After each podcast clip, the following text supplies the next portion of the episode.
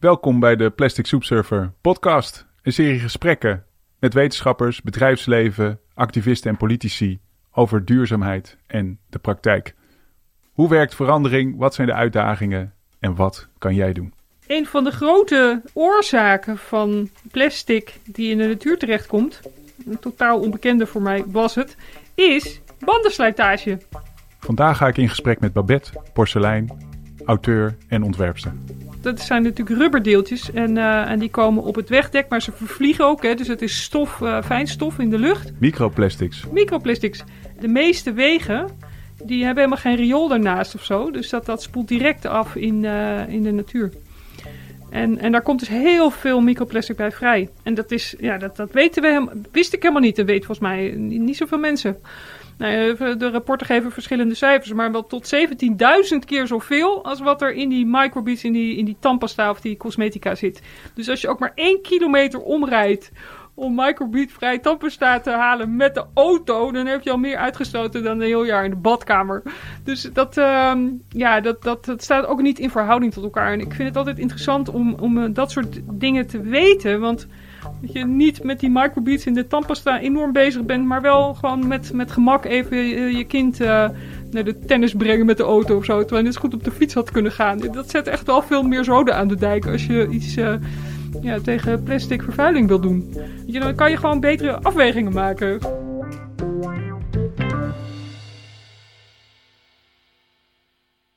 Het is vandaag precies acht jaar geleden dat jij op de bank zat naast je man, Rick.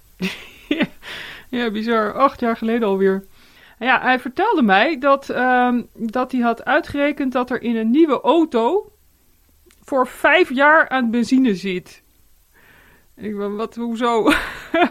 hij zei, ja, dat, dat komt om zo, omdat die auto's die worden gemaakt en, en de energie die alleen al in die materialen zit, om die materialen te produceren. Dus al dat staal en, uh, en ook plastic en, uh, en, en, en, glas en aluminium.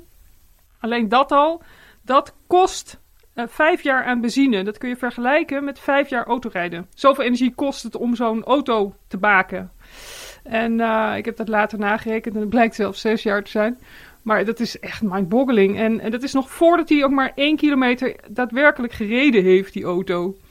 Ja, en ik had daar dus nog nooit bij stilgestaan, wat heel raar is, want ik heb uh, nou ja, ontwerpen gestudeerd. En daar leer je natuurlijk hoe je producten moet maken, hè, hoe, dat, hoe dat gaat. En toch had ik daar nooit bij stilgestaan dat die productie zoveel uh, impact heeft. Dus ik dacht van, oh wauw, hier is wel iets uh, waar, we eigenlijk, waar ik zelf nooit aan heb gedacht, maar volgens mij andere mensen ook niet. Het is wel een, een, een belangrijk punt of zo. Uh, maar het ook uitgerekend dat we per dag 27 miljoen bomen meer kwijtraken in de wereld dan erbij komen. We zijn echt gigantisch hard aan het ontbossen. En dit vertelt Rick jou op de bank? Ja, op een grijze dag. En uh, kinderen waren uit spelen en uh, ik, ik, zat gewoon argeloos naast hem. En ineens overdonderde die me met deze informatie. En uh, ik, ik, was altijd wel al begaan met het milieu. Ik vond het wel belangrijk en ik hield van natuur en zo. En ik dacht altijd van ja, milieu is wel een probleem als we dat zo belasten en zo. Maar ik had het nooit gekoppeld aan uh, mijn werk of mijn eigen dagelijks leven of zo. En, en op dat moment realiseerde ik me ineens van ja, maar hier kan ik gewoon niet meer omheen. Dit is zo uh, groot en allesomvattend en het ondermijnt uh, onze toekomst.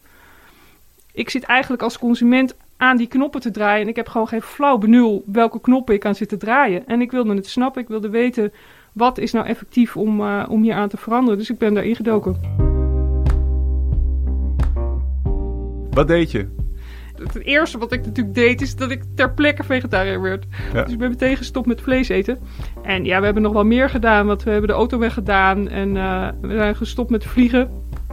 Ik begon gewoon op te onderzoeken, want ik was gewoon nieuwsgierig van hoe zit dit. En um, uh, demonstreren, uh, boos worden of zo, dat, dat past niet bij mij. ik ben ook geen politicus, ik ben niet van de, van de discussies of zo. Ik ben meer, wat dat betreft ben ik toch meer introvert en zit ik meer in mijn eigen hoofd te puzzelen.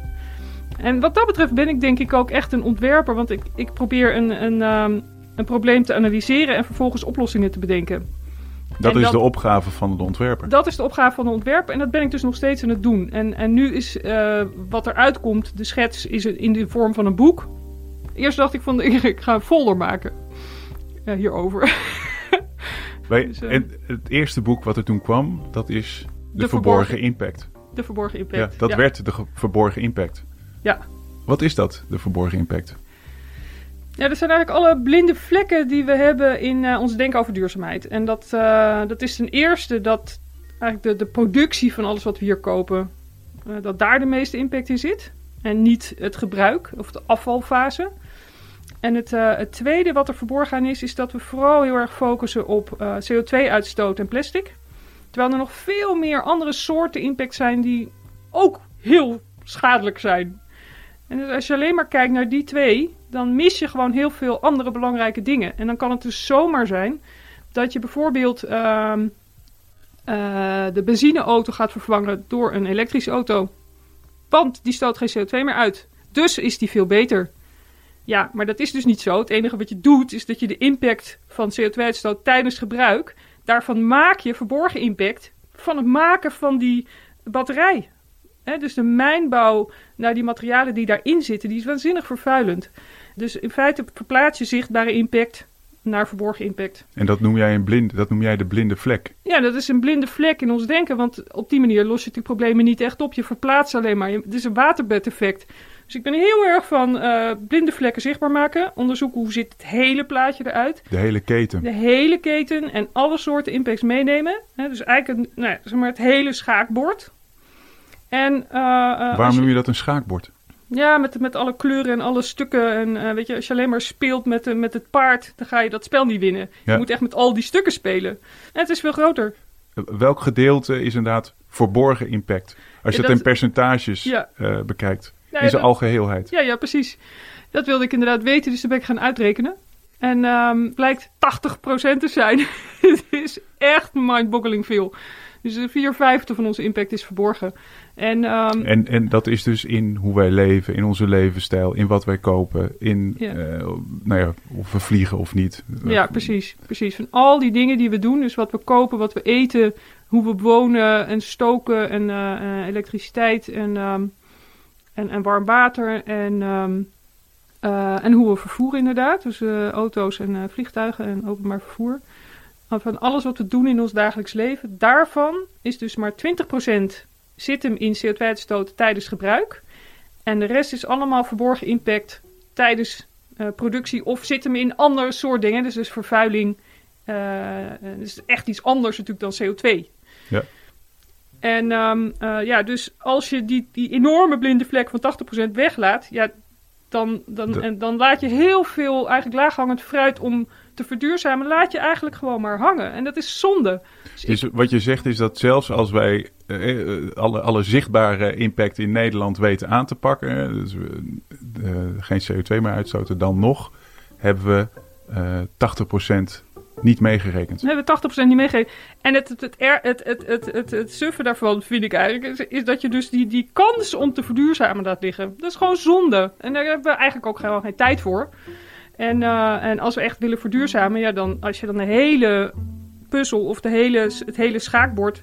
Zo je wilt... ehm, eh, meeneemt, dan kan je veel effectiever aan de slag. En dat vind ik heel fijn, want ik wil graag eh, dat waar ik zelf energie in steek, en een metaforische energie, dat dat eh, effect heeft. En dat ik me inzet voor iets wat ertoe doet, wat echt zin heeft. In plaats van dat ik ja, per ongeluk, zonder dat ik dat door had, eh, zit eh, te, ehm, te mieren op een, op een detail wat er eigenlijk helemaal niet toe doet. Het is toch zonde van je tijd?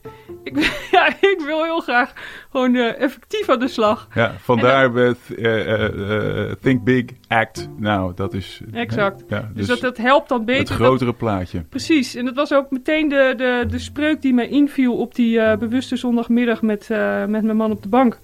Dus think big, act now. Van, overzie het hele plaatje en dan kan je vervolgens effectief aan de slag gaan. Maar jij bent heel kritisch ten aanzien eh, van plastic. Dus ik heb een klein fragmentje van eh, dat jij hier in Leiden was eh, in het Scheltema en, een, en een presentatie gaf van je boek. En daarin presenteer je ook plastic en stel je het publiek een aantal vragen.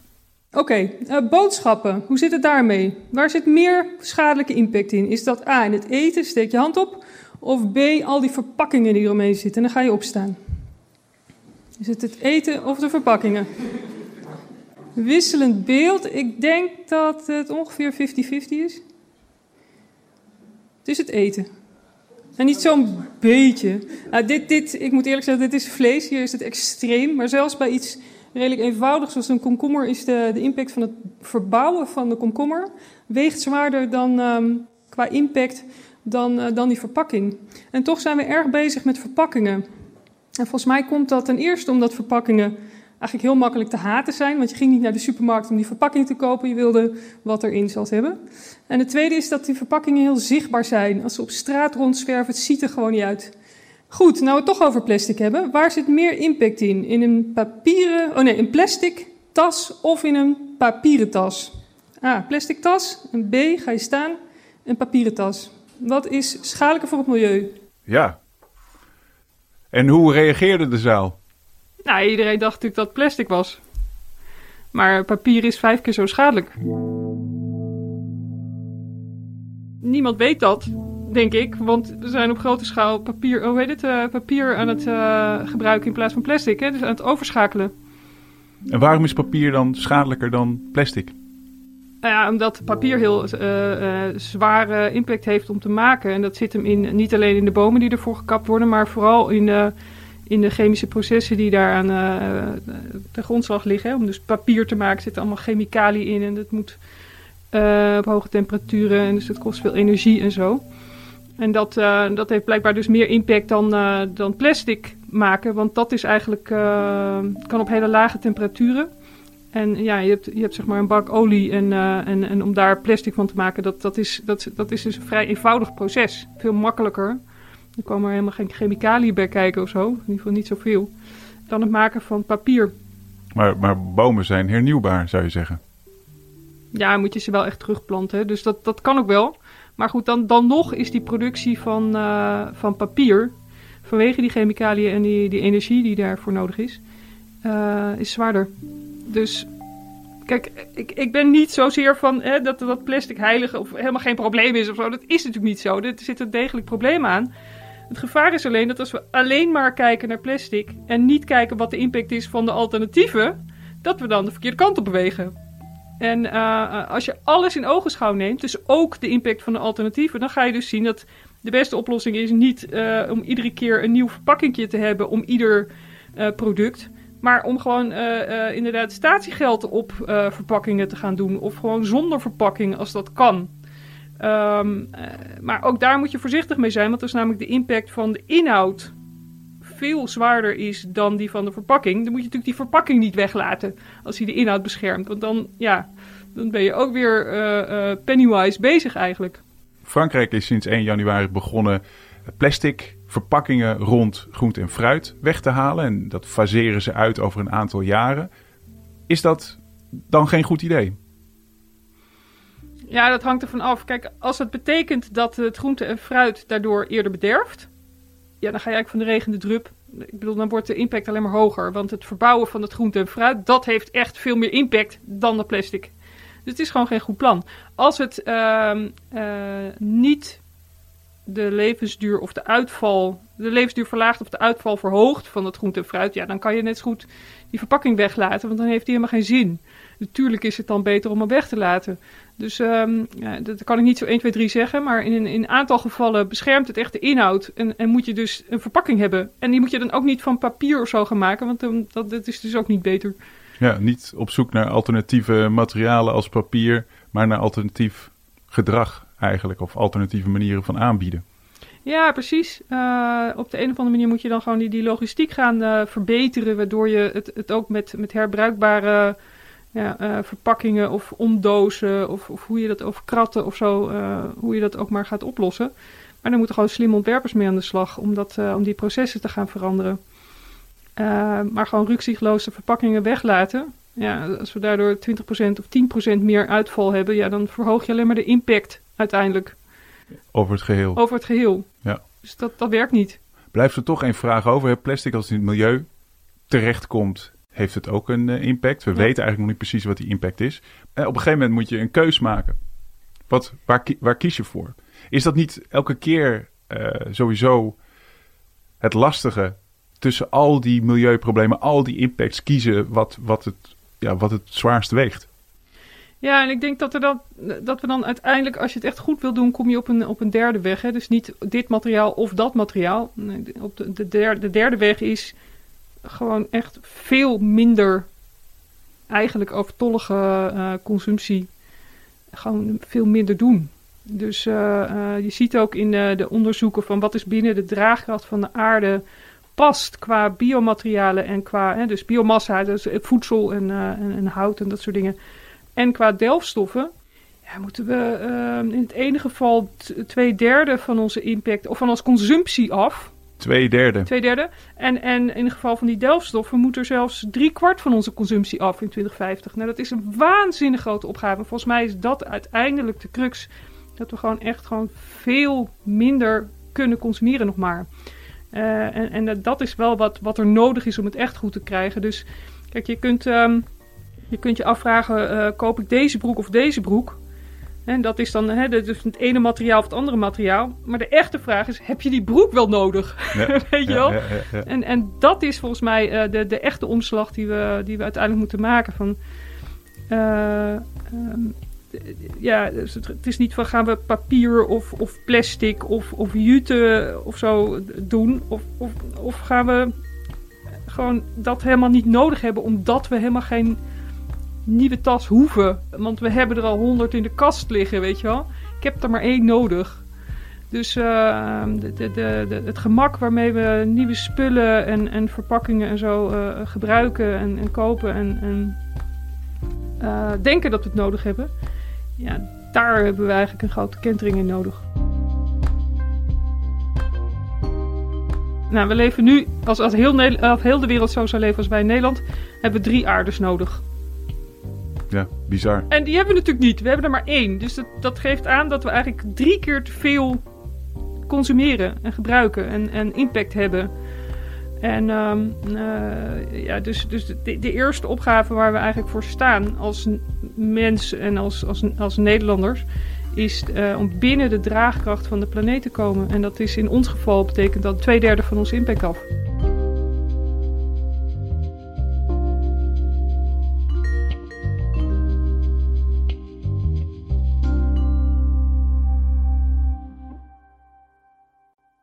Je hebt een app gemaakt waarin je dat kan, voor jezelf kan testen. Ja, ja. ja precies. Dus, um, en dan maak ik het heel concreet, hè, want uh, ik heb dus uh, een van de eerste dingen die ik ben gaan onderzoeken toen in 2014 is hoe zit dat eigenlijk in mijn dagelijks leven. Dus je hebt al die impacts. En, en, maar ik wil weten wat in mijn dagelijks leven die impact veroorzaakt. Dus ik heb een top 10 laten doorrekenen door CE Delft.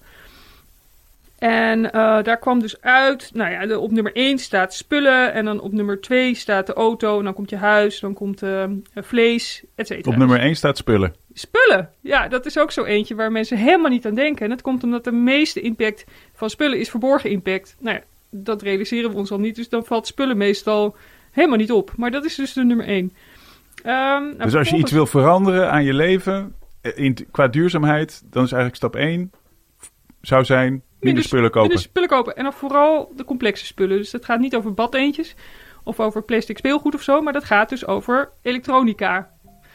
Uh, high-tech spul. Want dat, daar zit echt de meeste impact in.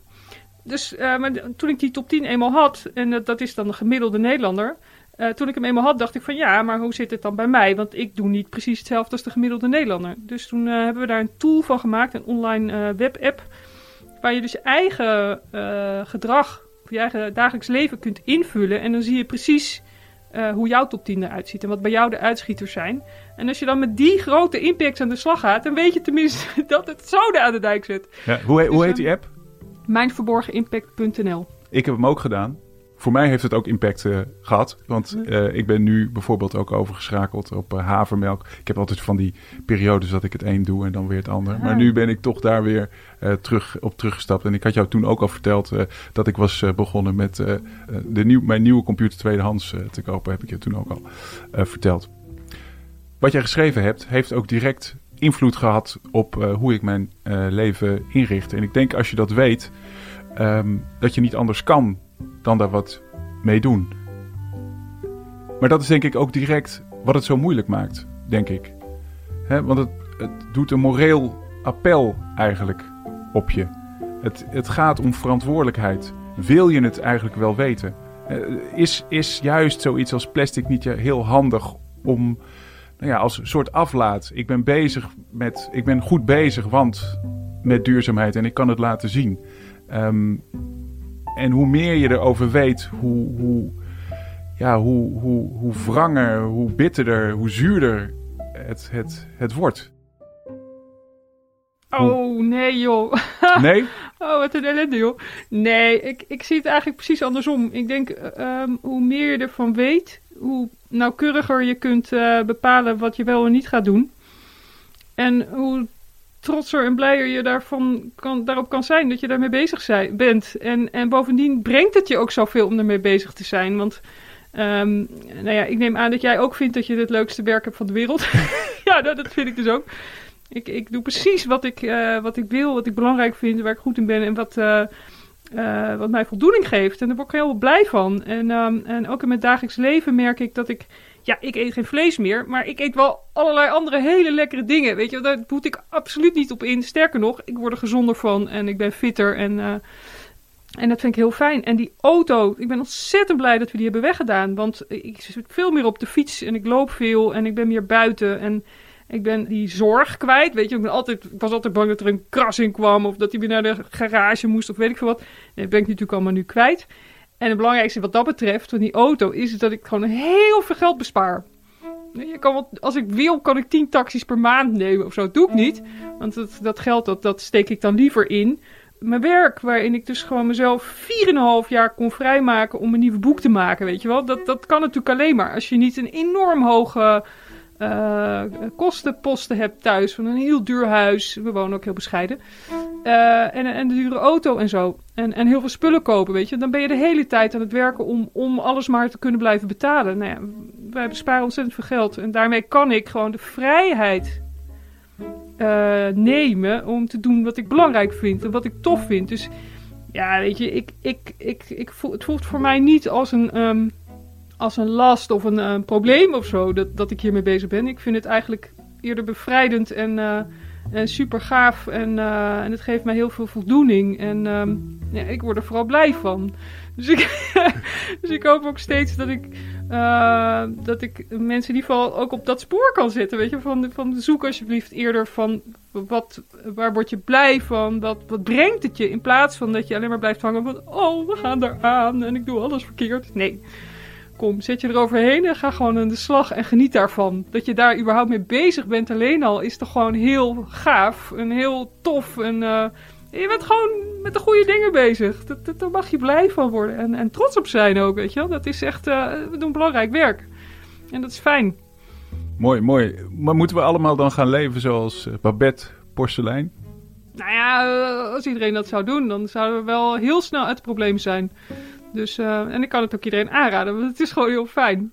Ja, en dat is de, maar dat is eigenlijk een soort uh, afweging tussen korte termijn en lange termijn. Ja. Het is eigenlijk een soort brug nee. eigenlijk naar je, naar, je, naar je boek ook eigenlijk. Dit, je volgende boek, Happy 2050 scenario, wat je nu beschrijft. Want jij hebt als hoogste doel, heb je, het heet natuurlijk Happy 2050 scenario, als ja. hoogste doel heb je geluk uh, gezet, of eigenlijk welzijn. Ja, ja want, want ik, ik, kijk, ik probeer de hele tijd op zoek te gaan naar van uh, wat, wat zegt de wetenschap hierover en, en wat zijn de feiten of zo. Hè? Dus dan uh, probeer ik te bedenken van oké, okay, niet zozeer wat ik ergens van vind of wil of zo.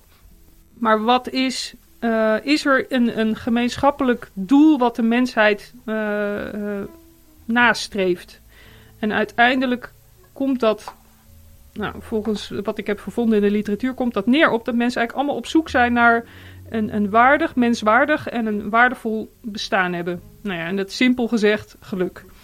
En dan geluk moet je dan niet verwarren met genot, want dat is echt iets heel anders.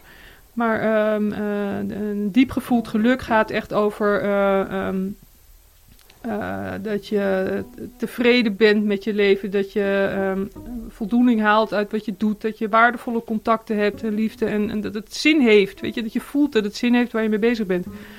Uh, dus, uh, en dat je natuurlijk een menswaardig bestaan kunt leiden. Weet je, iemand die straatarm is in Mali en, en, of in een oorlogssituatie leeft of zo. dat is niet menswaardig. Dat is niet, dus daar komt het, die bodem van welzijn, dat je gewoon gezond bent en, en, en veilig uh, bent en dat je vrijheid hebt om je eigen leven te bepalen en zo. Dat is een soort van bodem waarin je dus een waardig leven hebt. En daarbovenop komt dus dat verhaal van, van een waardevol leven hebben. En, en dat zijn eigenlijk de ingrediënten van geluk. Dus stel nou dat we aannemen, hè, dat, dat wat ik dus vind in de literatuur, dat dat is waar we naar streven. Hoe kunnen we dan de wereld zo inrichten dat zoveel mogelijk mensen dat doel kunnen waarmaken? Dus dat ben ik gaan onderzoeken. En dan uh, gaat het scenario erover van wat zijn dan de stappen die we allemaal zouden zetten als we het allemaal goed doen. En waar komen we dan uit? Hoe ziet die wereld er dan uit? Dus dat, dat was mijn zoektocht. Dat is de basis van je boek, van je tweede boek. Ja, dat was zeg maar de, de hoofdvraag. Ja, ja. en toen volgde er een enorme worsteling. Ja, je had, maar je had eerst de verborgen impact geschreven en toen dacht je, ik, dat is niet voldoende. Ik moet nu een alomvattend boek schrijven, want het is een behoorlijk dik uh, boek. Ja. Een alomvattend boek wat alle aspecten van nou ja, ons leven op aarde eigenlijk, van de mensheid uh, beschrijft. Ja, wat, wat is er allemaal nodig om het goed te krijgen? Uh, dat, is, dat is simpel gezegd dus de, de hoofdvraag. En waar kwam je achter? Um, nou ja, dit, kijk, dit, dit, met de zoektocht van de verborgen impact eerst nog even. Dat was wel een, een heel grote portie daarvan. Uh, het is heel belangrijk dat we dat onder de knie krijgen. Maar waar ik achter kwam is dat we ook allerlei systeemveranderingen nodig hebben, welke dat dan zijn, om, de, om überhaupt de, de wereld op het goede spoor te kunnen krijgen. Er zijn heel veel systemen. Ik heb het hele boek gelezen. Er zijn heel veel systemen die je beschrijft. En eigenlijk elk systeem wat je beschrijft is mis. Nee, dat is wel een beetje vervelend. Toch? ja, en, en, en, goed mis. Uh, De prikkels uh, die worden, de prikkels zijn zo dat we echt volledig de verkeerde kant ja, op dus gaan. We hebben, ja, dus er zijn op, op verschillende niveaus gaan er dingen mis. Het eerste is dat er ontwrichtende grote ongelijkheid is in de wereld. En niet alleen binnen landen tussen rijk en arm, maar ook tussen landen, tussen rijke landen en arme landen. Die, die, uh, die ongelijkheid die is uh, problematisch omdat de machtsverhoudingen verkeerd zijn daardoor. Tweede probleem zit hem in de economie dat we streven naar de verkeerde doelen en dat dus het eh, BBP, dus onze hè, dus de, de GDP, bruto binnenlands product, is een uh, verkeerde graadmeter. Dus dat is de tweede. En het derde is, is dat onze verhouding met de planeet ja, helemaal verkeerd is. We vinden dat helemaal niet belangrijk genoeg. Dus dat zou eigenlijk de, de foremost first thing moeten zijn, onze topprio om uh, de planeet te beschermen en te herstellen wat te herstellen valt, uh, klimaat uh, te stabiliseren en milieu weer schoon te maken, natuur te beschermen en te herstellen wat te herstellen valt. Uh, dat zou onze topprio moeten zijn. Er wordt vaak gezegd, het is de politiek die nu aan zet is. Waarom wil je niet zeggen wie, er, wie, wie het belangrijkste is in, in, in dit aanpakken? Is het de politiek, zijn het de bedrijven of is het de consument en de burger? Omdat we allemaal nu keihard aan de slag moeten. En als je gaat vingerwijzen en dan pleit je jezelf vrij van verantwoordelijkheid.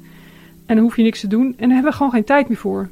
Dus en de politiek, en het bedrijfsleven, en de consument. En als iedereen keihard zijn best doet, dan heb je kans dat we nog nou ja, zo, goed mogelijk, ja, zo goed mogelijk uitkomen. En niet alleen voor, uh, voor de planeet en voor de ijsberen. En, uh, uh, en ook niet alleen voor, voor gelijkheid en, en ja, mensen in Mali, zeg maar. Maar ook gewoon keihard voor de economie. Ja, ik, werd, dus... ik werd heel erg bevangen door het gevoel dat veel van die systemen zo vastzit door status quo of door, door, door gevestigde belangen, dat er eigenlijk maar één partij is die dat kan veranderen, namelijk de consument. Ja, ja en, en, uh, ja, en toch ook. Mm, ja, ik, ik, ik zet de consument ook niet voor niks als uh, eigenlijk leading, uh, vrij onderaan de, de, de, de basis van, van macht. Hè? Dus, want wij hebben natuurlijk met elkaar, uiteindelijk bepalen wij wie er uh, succesvolle bedrijven worden. Hè? En, en, waar ons geld naartoe gaat, die bedrijven die hebben straks geld en macht en die, die gaan iets produceren op de manier zoals wij vinden dat dat moet. En wij kiezen onze politici en uh, wij creëren draagvlak voor beleid en zo. Dus uiteindelijk zijn wij natuurlijk als, als burgers met elkaar trekken aan de touwtjes. Ehm, en wij kunnen ook echt alleen maar zelf die, die, reductie van driekwart of twee derde van, uh, van de vraag kunnen wij alleen maar zelf realiseren. Ehm, en natuurlijk helpt het als, als het beleid ons dat mogelijk maakt. En als, als beleid de, de productie in goede banen gaat leiden en zo. Dat hebben we allemaal nodig. Maar um, die geluiden die je ook wel eens hoort van... Uh, ja, maar de consument kan toch niks. Of de burger die is toch machteloos. Ja, dat, dat is eigenlijk een vorm van excuses zoeken om maar niks te hoeven doen, volgens mij. Want uh, wij trekken aan die touwtjes. En uh, we hebben iedereen nodig, zoveel mogelijk mensen nodig, liefst iedereen, om het verschil te gaan maken. En om de systemen zo te veranderen met elkaar dat we de veilige kant op gaan. Um, maar dan moeten wel eerst die blinde vlekken weg bij die consumenten. Ja, precies. Dus de, dat werkt natuurlijk alleen maar als je eerst allemaal uh, neuzen dezelfde kant op hebt. Van uh, ziet wat er aan de hand is en wat er nodig is.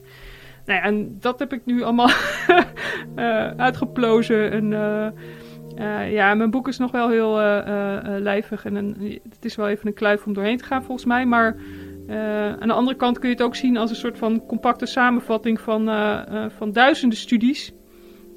Uh, een hele bibliotheek uh, heb ik allemaal teruggebracht naar één boek. Dus ja, je kan het ook zien als een handige samenvatting juist van, van alles wat er te weten valt en te leren valt hierover. Je hebt dat boek geschreven, dat is nu klaar. Um, nou, het is niet klaar. Nee, zo zie ik het niet hoor. Het is, het is eerder een begin, hè? Ja. Maar ik kan natuurlijk niet in mijn eentje het hele plan voor de hele wereld bevatten. Hè? Dus mijn oproep is ook van lees alsjeblieft mee. En uh, als je expertise hebt op bepaalde onderwerpen en je ziet dingen anders of je mist iets of zo, laat hem alsjeblieft weten. Want ik zie het eerder als een startpunt uh, dat we samen dit plan gaan verbeteren. Uh, dan dat ik een uh, soort van uh, het, het, perfecte plan, dat, dat kan natuurlijk helemaal niet. Dus, dus jij bent tot jij bent de komende 28 jaar bezig. Ben ik bezig om dit plan ja. zoveel mogelijk uitgevoerd te krijgen. Ja, ook ja, en ook aan te scherpen. Dus de eerste jaren wil ik graag nog wel besteden aan het aanscherpen van de plannen. En natuurlijk moet je, je moet ook blijven bijsturen. Ehm, dus ja, input is welkom, wil ik maar zeggen.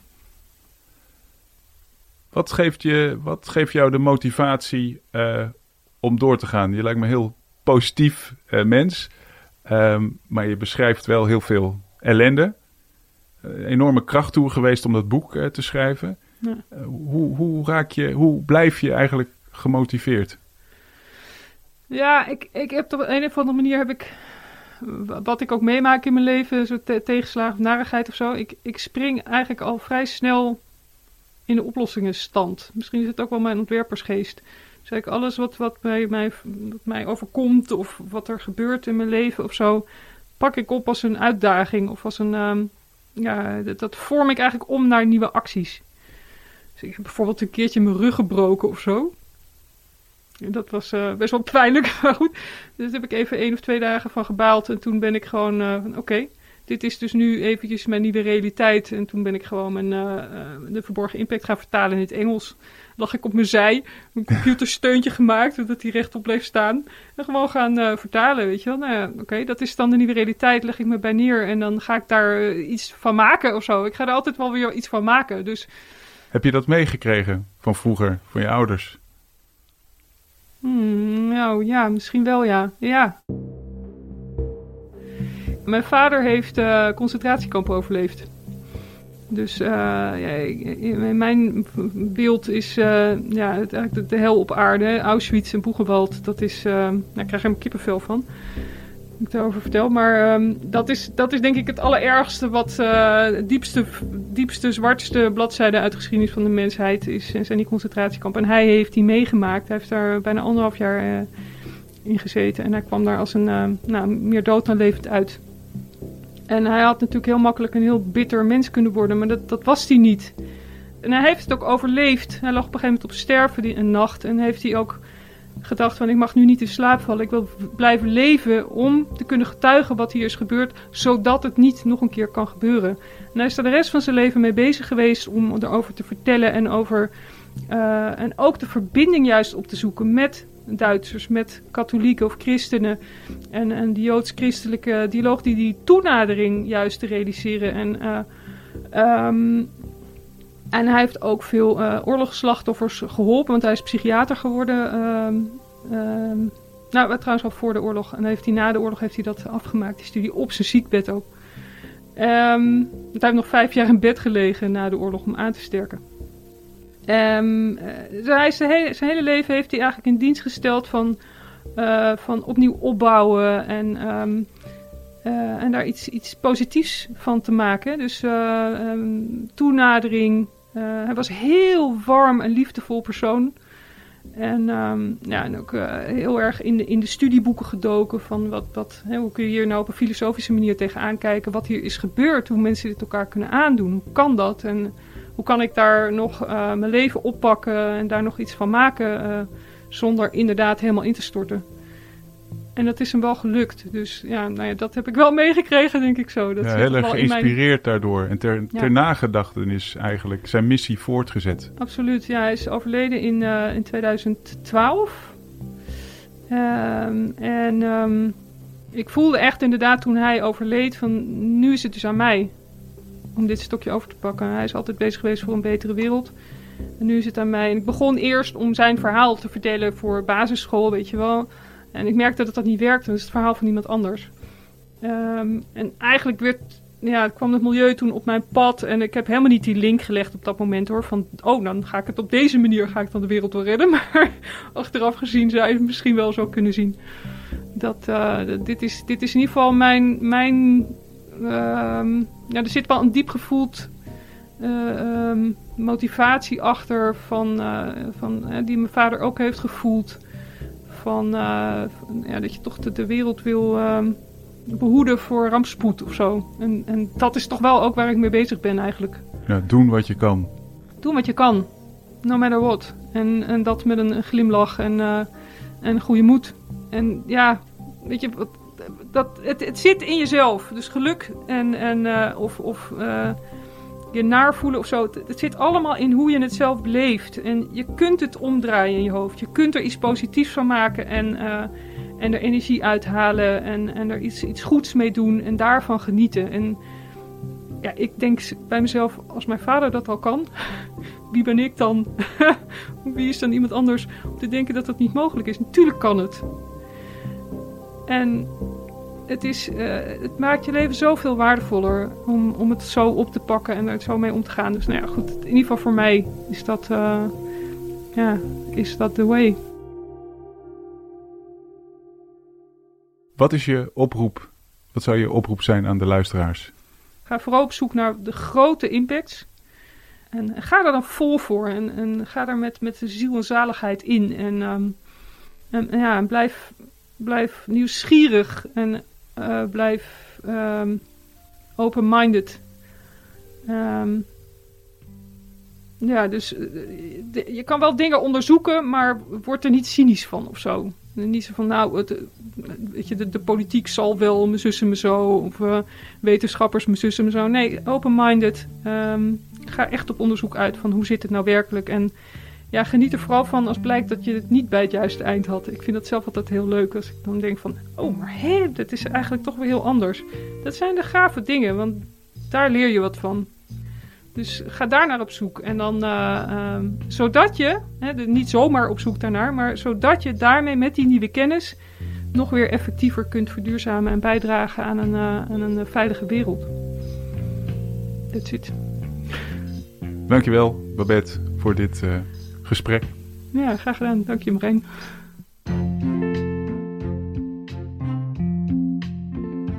Om deze podcast te blijven maken hebben we jouw steun nodig. Dat kan op petje.af en als je naar de beschrijving gaat kun je de precieze link vinden. Aan deze aflevering werkten mee René van S, Richard Den Haring, Tom Kikken en Marijn Kramp. Bedankt voor het luisteren en tot de volgende aflevering.